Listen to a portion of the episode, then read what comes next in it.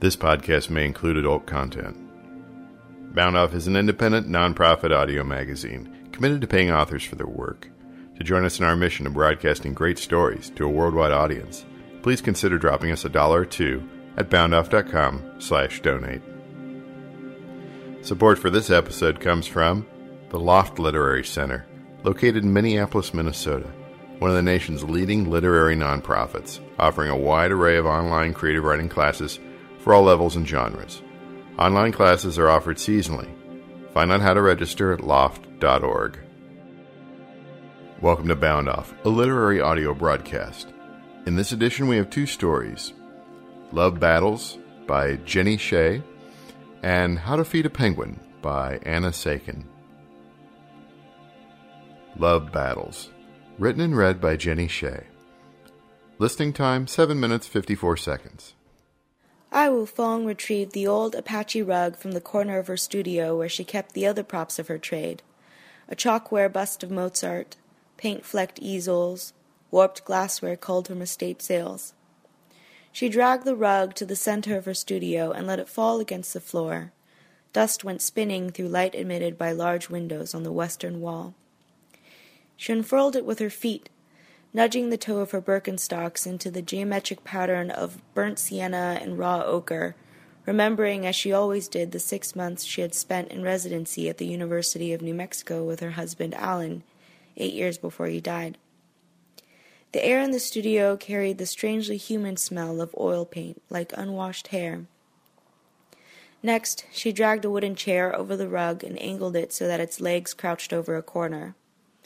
Ai Wu check the composition with her painting, which was large for her, 72 by 48, and swung around to face David, who was undressing for the last time. He had already taken off his sweater and stood now by the door in a white shirt and jeans worn at the knee. David had dark, curled hair and dark skin that she achieved with yellow oxide, nickel azo gold, quinacridone violet, he grabbed the ends of his shirt with crossed arms and slipped it over his head, turning slightly to discard it on the floor and exposing the three freckles across his left shoulder blade. Watching him, Ai Wu felt again the warmth of his back against her face, and the slight give of his torso under her fingers. She thought of the times she had cupped each freckle with pursed lips, her hands tightening around him and traveling to the fleecy place where his belly dipped below his belt. David faced her as he stepped out of his jeans and his blue boxers. They looked at each other, tried to memorize each other. David arrived at MICA two years ago as an MFA candidate. He painted cityscapes at night time, fluorescent storefronts illuminating flat blue compositions. Ai Wu thought he had promised, but he was paralyzed by self criticism. For his self portrait assignment in the first semester, David had painted himself as Persephone of the underworld, holding a pomegranate under the glare of a blue lamp. The class had praised the figure's weird, ecstatic grimace, but he had reproachfully bitten his thumbnail through the critique. Ai had said nothing when he lingered after class, straddling a workbench and tapping a beat onto the stained wood. She had only nodded when he lamented the portrait's failure to portray the awful love of Hades, dark and everlasting. While David assumed his position in the chair, slouching against the left arm with one foot propped on a bottom rung, Ai Wu turned on the space heater. It took on its nectarine glow. She gathered her long hair, dyed black to hide the, the silver filaments, hair that had once pooled on David's chest as her body rode over his, and pulled it into a bun that swung heavily against the nape of her neck. Are you warm enough? asked Ai Wu. Should I turn the heater up? I'm fine, he said with a slight adjustment to his shoulder. Behind the canvas, Ai Wu faced another David, an elongated David rendered in thick ropes of color. Raised welts of oil paint clung to his kneecaps, pink and inflamed in the painting. She raised her brush. The pig bristles scraped against him. Who will you paint now that your favorite model is graduating? asked David. Ai Wu, leaning forward to articulate the bead of light on his wrist, imagined that it was the man on the canvas speaking to her. She smiled, and the corners of her mouth bunched into petals. Who knows? Maybe I'll give up painting altogether. What will you do instead? I'll cook, I'll clean, I'll sleep, old women's work. You're not old. You're beginning to make me feel that way.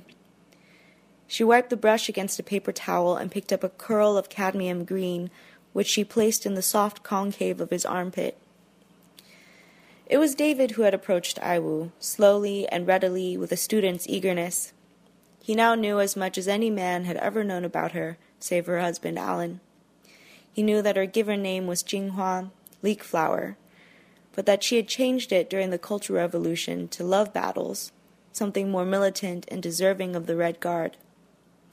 She had served because Mao Zedong had outlawed her arranged marriage and liberated the woman, had placed a gun in her hands. David knew the melodies of revolutionary songs she had sung as a teenager, smashing the porcelain of diplomats and stripping their expensive curtains.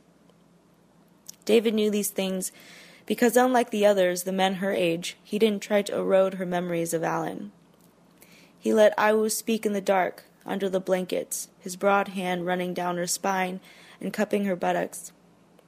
With her face so close to David's that she could feel their lips brushing together as she spoke, Aiwu resurrected Alan backpacking through Hangzhou with a chain of white magnolias around his neck.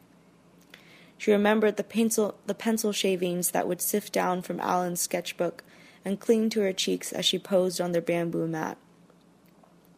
She fell asleep telling ghost stories to keep what she had with David from being real.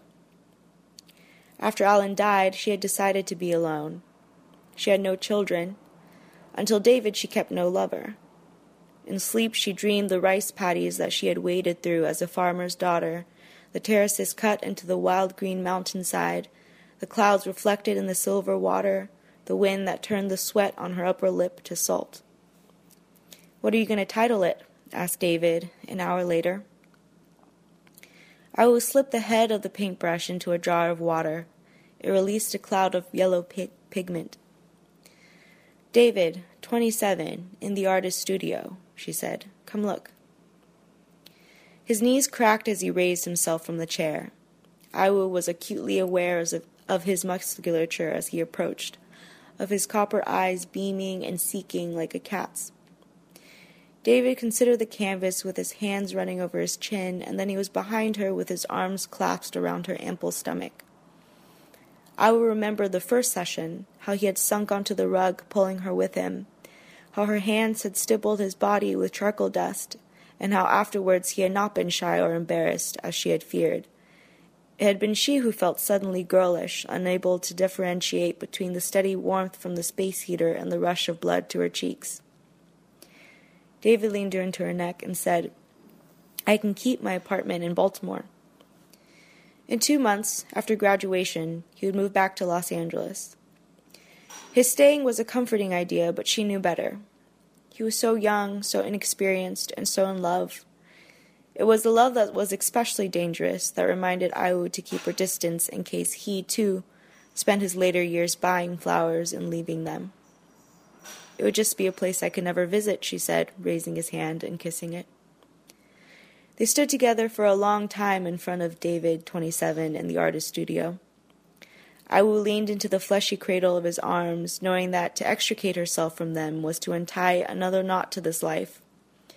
That after these moments the oil figure draped across the canvas would be the only way to find his eyes. A California native, Jenny Xie currently lives in Baltimore, Maryland, where she is an MFA candidate at Johns Hopkins University.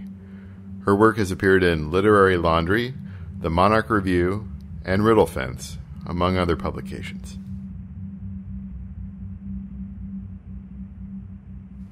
How to Feed a Penguin, written and read by Anna Saikin. Listing time 14 minutes, 10 seconds.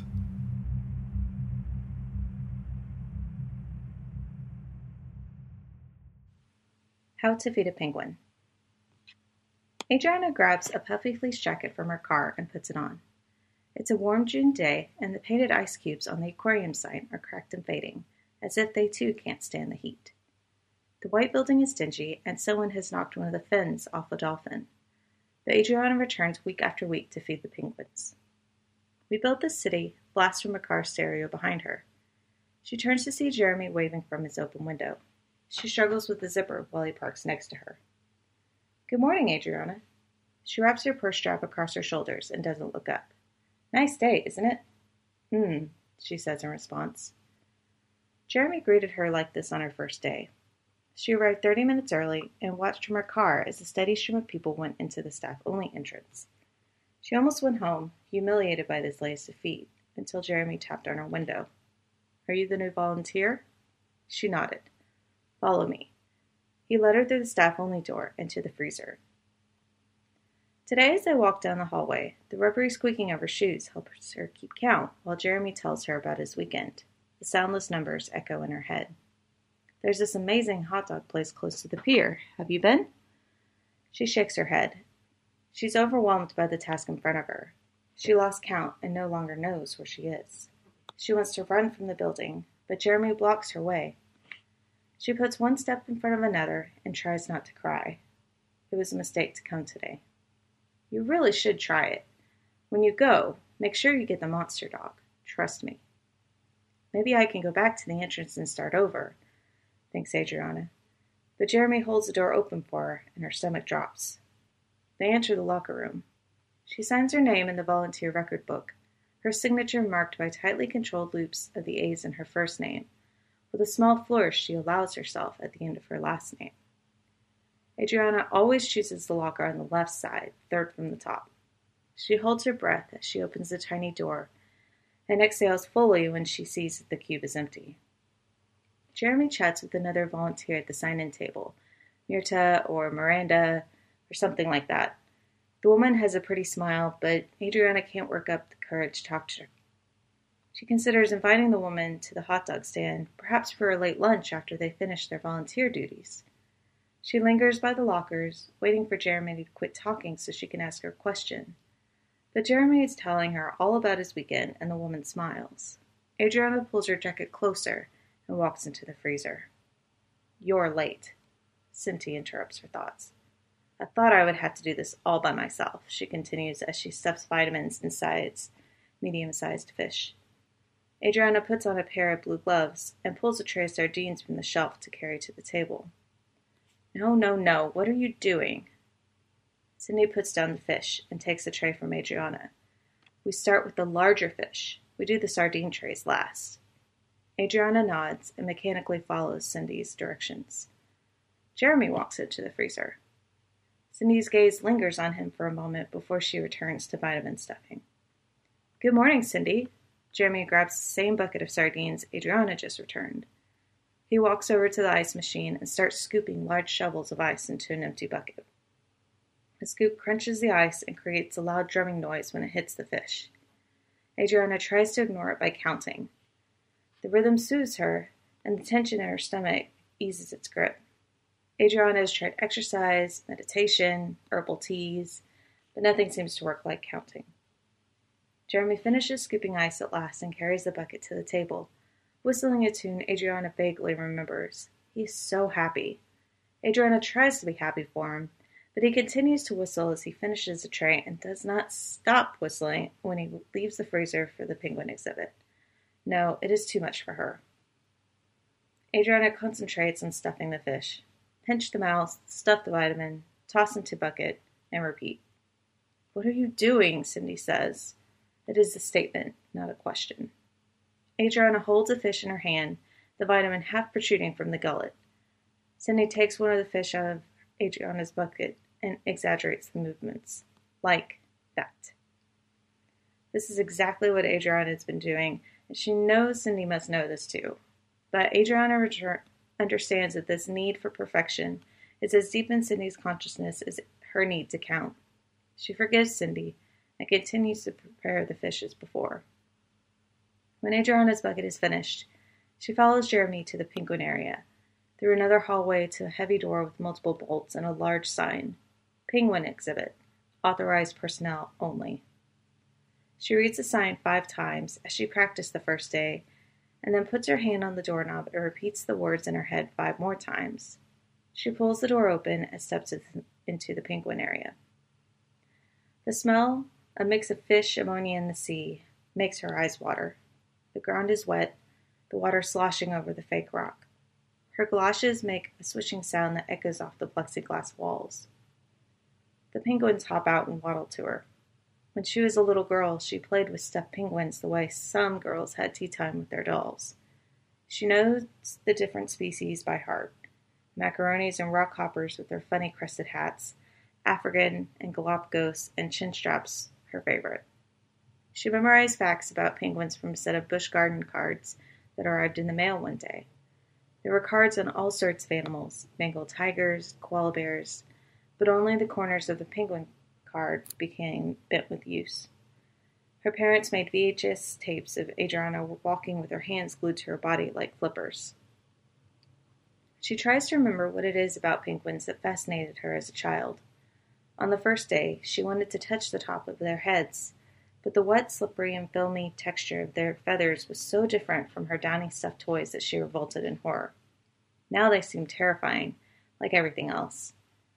She reaches into the bucket and pulls out a fish. She wavers for a moment, hesitating between throwing the fish on the ground and feeding it directly to the first emperor she sees. But one of them, with bright plumage, has other ideas. He pushes his head into her side, causing her to drop the fish. Once it hits the ground, the penguins become impatient. She feeds them quickly now. The bucket is half empty, then three quarters. Cindy walks around the rock. Have you seen Jeremy? Jeremy? Adriana shakes her head. Cindy looks around for a moment before she directs her attention to Adriana. Don't just stand there. Finish your bucket. We still have to clean the stinking mess. She walks back to the door, a trail of penguins following her through the rock entrance. She exclaims in frustration when a little rock hopper tries to escape. I don't understand it, thinks Adriana. Why would they want to leave? She certainly doesn't want to leave her home. Not when her pantry is out of food, not to drop off dry cleaning, not to go to the library. She would rather stay where it is safe and secure. The penguins have the perfect home. They get food, a clean home, they have friends, lots of friends. The long handled brooms and power washers are kept in a storage unit off to the side. Usually another volunteer would begin washing the walls, but they haven't, and she knows that she can't sweep until the dirt and film has been sprayed off. Adriana doesn't know what to do. She would never have volunteered for this. She is miles away from home, and even if she left this moment, she would have to walk down the hallway to the freezer, retrieve her keys from the locker. It's too much. And what's worse, none of this would have happened if Jeremy hadn't interrupted her counting. Her feet stick to the floor. Her nose starts to run as a lump forms in her throat. To think that things were getting better. She squeezes her eyes shut, counts to five, all the while clenching and releasing her fists. All right. Okay. The coils neatly organized, bound to the wall with a leather strap. She undoes the strap and the nozzle is free. She begins wrapping the coil around her arms, counting the loops as she goes, feeling almost relaxed. She carries the coils into the hallway opens the door. The penguins are no longer waiting for her. They found something new to investigate, namely, the trays of sardines Jeremy placed throughout the enclosure. The penguins are not interested in the sardines, at least not yet. They would rather follow Jeremy as he walks along the perimeter, perimeter setting out the trays. He looks up. Oh, hey there, he waves. He sets down the last tray and walks over to her.